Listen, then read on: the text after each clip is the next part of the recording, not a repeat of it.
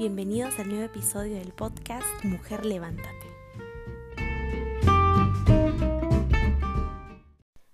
Hola chicas, ¿cómo están? Bienvenidas a este segundo episodio del podcast, segundo episodio de la segunda temporada del podcast, donde estamos hablando sobre las luchas sexuales de las mujeres, un tema que es muy tabú, y como han visto en el título de ahora, vamos a hablar sobre ¿qué hago ahora?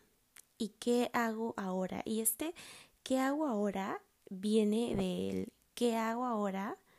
Luego de que he caído de nuevo en esa adicción de la cual no puedo salir, pero que quiero salir.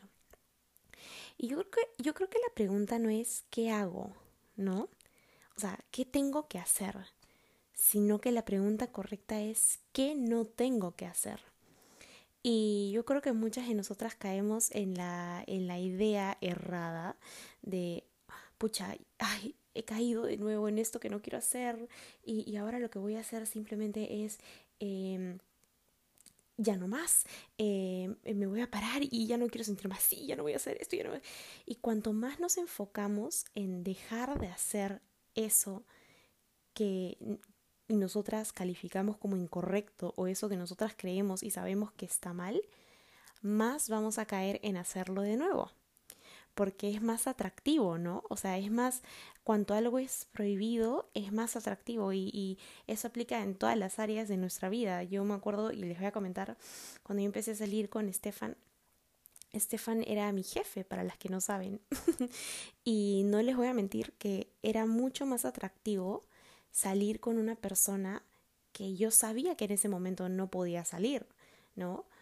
Felizmente nuestra historia tuvo unos cuantos ajustes en el sentido de que no fuimos enamorados sino hasta que estuvimos en un lugar distinto de trabajo, pero sí, o sea, era atractivo tener esta prohibición que sin embargo nadie nos la había puesto así tal cual, pero sabíamos que no era ético. Entonces a veces lo que es prohibido nos parece atractivo, y si tú sales después de haberte equivocado, después de haber metido la pata, tratando de evitar caer y tratando de hacer lo imposible para no caer, vas a volver a hacerlo, porque estás enfocándote de nuevo en ti, en lo que tú puedes lograr, en lo que tú puedes evitar. Y la respuesta para dejar de hacer lo que tienes que dejar de hacer, para dejar atrás una adicción, no está en lo que tú puedas hacer, sino en lo que Dios ya hizo por ti.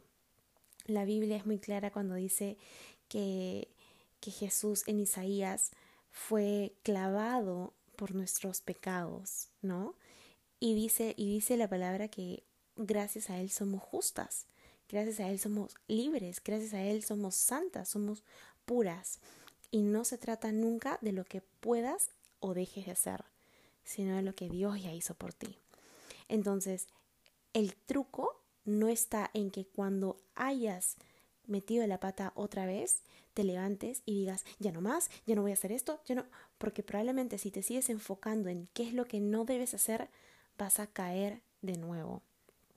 Ahí, en eso, ¿no? O sea, si te enfocas en, ¿y ahora qué tengo que hacer? Vas a volver a caer en esa adicción. Entonces tu enfoque debe ser en qué es lo que no debes hacer, y lo que no debes hacer es poner tu mirada en ese acto que te lleva de nuevo a esta adicción.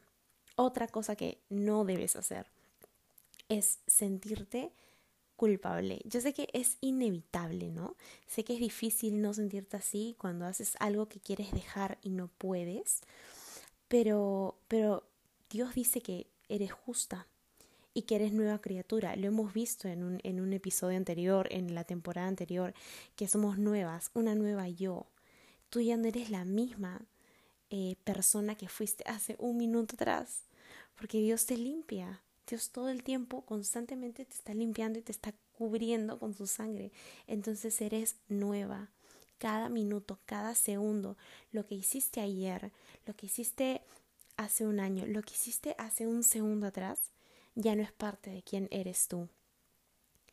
Y nada de lo que puedas hacer cambia la forma en la que Dios te mira. Eso es algo que tienes que tener claro, porque Dios te mira como mira a Jesús. Y Jesús es santo, Jesús es puro. Entonces, no hay nada en el mundo que puedas hacer que haga que Dios te vaya a mirar de una manera repugnante o te vaya a repelar, no sé, creo que así se dice, o repelar. Pero no hay nada de lo que puedas hacer que haga que Dios te mire de una manera como discriminatoria, por así decirlo, ¿no? Porque el hecho de que estés luchando con esta adicción, el hecho de que estés luchando con estos temas sexuales no te hace menos que otra persona que tiene otros tipos de luchas. Porque al fin y al cabo, todas tenemos luchas. Quizá tu lucha es la sexualidad, mientras que para otra su lucha es mental, mientras que para otra persona su lucha es el sentirse, el menospreciarse, mientras que para otra persona su lucha es la comida, para lo cual va a haber otra temporada en específico para hablar específicamente de temas de cuerpo y comida, pero cada una tiene luchas distintas y no por eso somos menos, o sea, no por la lucha que estás pasando ahorita, que estás tratando de vencer, que es el tema de la sexualidad, no por esta lucha eres menos. Entonces, lo segundo que tienes que hacer es no sentirte culpable. La culpa trae una conexión con la condenación. Y lo que el enemigo hace para atarnos de nuevo a nuestras adicciones es condenarnos. Es hacer que nos sintamos condenadas, es hacer que nos sintamos culpables. Y con eso no te quiero decir que te sientas una fresca con lo que has hecho, porque obviamente nos vamos a sentir mal. Pero si te sientes mal, ok, pide perdón a Dios, reconoce que has hecho mal y levántate y ya no te enfoques en lo que hiciste, sino enfócate en lo que Dios ha hecho por ti, que es entregar a su Hijo para que tú seas libre. El tercer punto que quiero que recuerdes y es qué cosa no debo hacer tampoco es evitar hacer el mal. Pero ¿cómo, Damaris? O sea, ¿qué me estás queriendo decir? ¿Que otra de las cosas que tengo que hacer es evitar hacer el mal? O sea, ¿cómo? O sea, evitar no hacer ese mal, por así decirlo. Y no quiero que me malinterpretes, no quiero que digas, ok, Damaris me dice que no debo evitarlo, o sea, si caigo, pues. No me refiero a eso, no me refiero a que tengas una licencia para que vuelvas a hacerlo, sino que me refiero a que uno no vence este tipo de adicciones enfocándose en, ok, ya no lo voy a hacer, sino enfocándome en voy a seguir más a Dios, voy a buscar más a Dios, voy a creer en mi libertad, voy a salir de esto. Romanos 12:21 dice, no dejen que el mal los venza, más bien, venzan el mal haciendo el bien. No tienes que dejar de hacer algo y enfocarte en dejar de hacer algo o enfocarte en dejar de hacer lo malo, sino enfocarte en empezar a hacer lo bueno. ¿Y qué es lo bueno? Que empieces a mirar que Dios te ha liberado, que empieces a reconocer que Dios te ha limpiado, que empieces a recordar que eres una nueva persona, que empieces a recordar que Romanos dice que el pecado ya no será más tu amo, que no importa lo que estás haciendo ahorita, no importa cómo te veas en este momento, o no importa lo que estás atravesando, tú eres libre. Y nosotros tenemos que declarar como si fuera que efectivamente nos está pasando. Nosotros tenemos que tener una fe tal que digamos, sí soy libre, ahorita no veo mi libertad, pero yo soy libre. Yo les voy a decir algo que me pasó hace muchos años y fue la convicción de mi libertad. Fue una noche. Yo venía orando muchísimo para que Dios me pueda sacar de esa adicción a la masturbación que yo tuve, y yo oraba y yo decía, Dios mío, ayúdame con esto, y no podía. Y me acuerdo que simplemente dejé de enfocarme en no lo voy a hacer, sino que empecé a enfocarme en cuánto Dios me ama, cuánto Dios me perdona, lo que dice Dios de mí, lo que ha dado Dios por mí, lo que va a hacer Dios en mí. O sea, simplemente dejé de mirarme a mí y mi pecado y lo que estaba haciendo y empecé a mirarlo a Él. Y me acuerdo que una noche soñé que Él me decía: Damaris, ya eres libre, no tienes que volver a hacerlo. O sea, simplemente ese fue mi sueño. O sea, alguien me decía, y yo estoy segura que era Dios: Damaris, eres libre, no tienes que volver a hacerlo. Y yo en mi sueño volteé, miré a esa persona y le pregunté: ¿soy libre? ¿Soy libre? Y no tienen idea de la felicidad que sentí, y entré en razón y dije: soy libre. Sí, soy libre. Y empecé a celebrar: soy libre. Y me levanté así como que súper desesperada y emocionada y dije: ¿qué? Soy libre. O sea, me levanté igual con ese ánimo, ¿no? De soy libre. Y me acuerdo que ese día dije: sí, yo soy libre. Yo soy libre. Tenía una convicción tal en mi corazón, tenía una convicción tal en mi alma, que mi cuerpo empezó a seguir. Mi cuerpo empezó a seguir esa creencia mía de sí soy libre, Dios me ha hecho libre. Mi cuerpo empezó a obedecer, porque tu espíritu, tu alma, tu mente empiezan a ordenarle a tu cuerpo: sígueme, sígueme. Y efectivamente, mi espíritu, mi alma, mi mente empezaron a creer: soy libre. Y mi cuerpo no tuvo otra más que obedecer y seguir esta verdad de que yo soy libre. El problema es cuando no tenemos las herramientas para mantenernos en la verdad y para seguir haciendo o para seguir manteniendo esta verdad en nosotras, y a veces nos desviamos y volvemos a caer, y nos ha pasado, me ha pasado. Pero por eso es que esto no se trata de simplemente un choque y fuga.